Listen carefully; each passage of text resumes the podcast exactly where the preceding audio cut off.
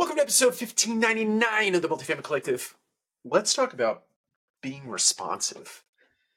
Um, and I look, I'm going to raise my hand. I'm going to say there are times, definitely times, definitely occasions where I am not incredibly responsive. And I can give you a handful of excuses. I can probably give you excuses as long as my arm, and I'm pretty tall and I'm biggie, so that makes my arm really long. But it's it's important in today's world um, to be responsive. If somebody sends you a note, makes a phone call, uh, sends you a LinkedIn message, an Instagram DM, and so on and so forth. There are so many ways that you can can be contacted these days, and you have to pay attention to all of them.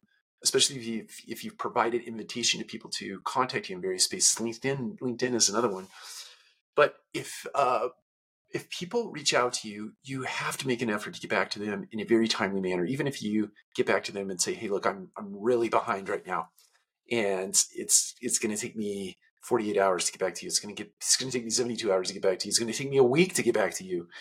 Um, but at least acknowledge that a person has sent you a message and that you've received it and that you intend to respond to it, and then respond to it in the time that you've set for them.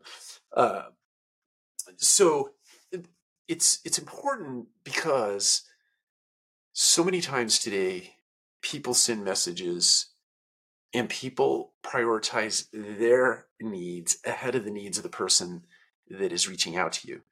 And in some cases some rare cases that's okay. Look you've you've got an agenda. Your your to-do list can't be the to-do list of other people. If it is you'll never get anything accomplished in your own world but you almost have to set a hierarchy as it relates to the people that are reaching out to you. If you've got if you've got the CEO of your company reaching out to you, or the COO of your company, or somebody in the hierarchy of things reaching out to you, and they're they're definitely levels above you uh, as it relates to positions, especially internal to an organization, you probably should get back to that person very quickly.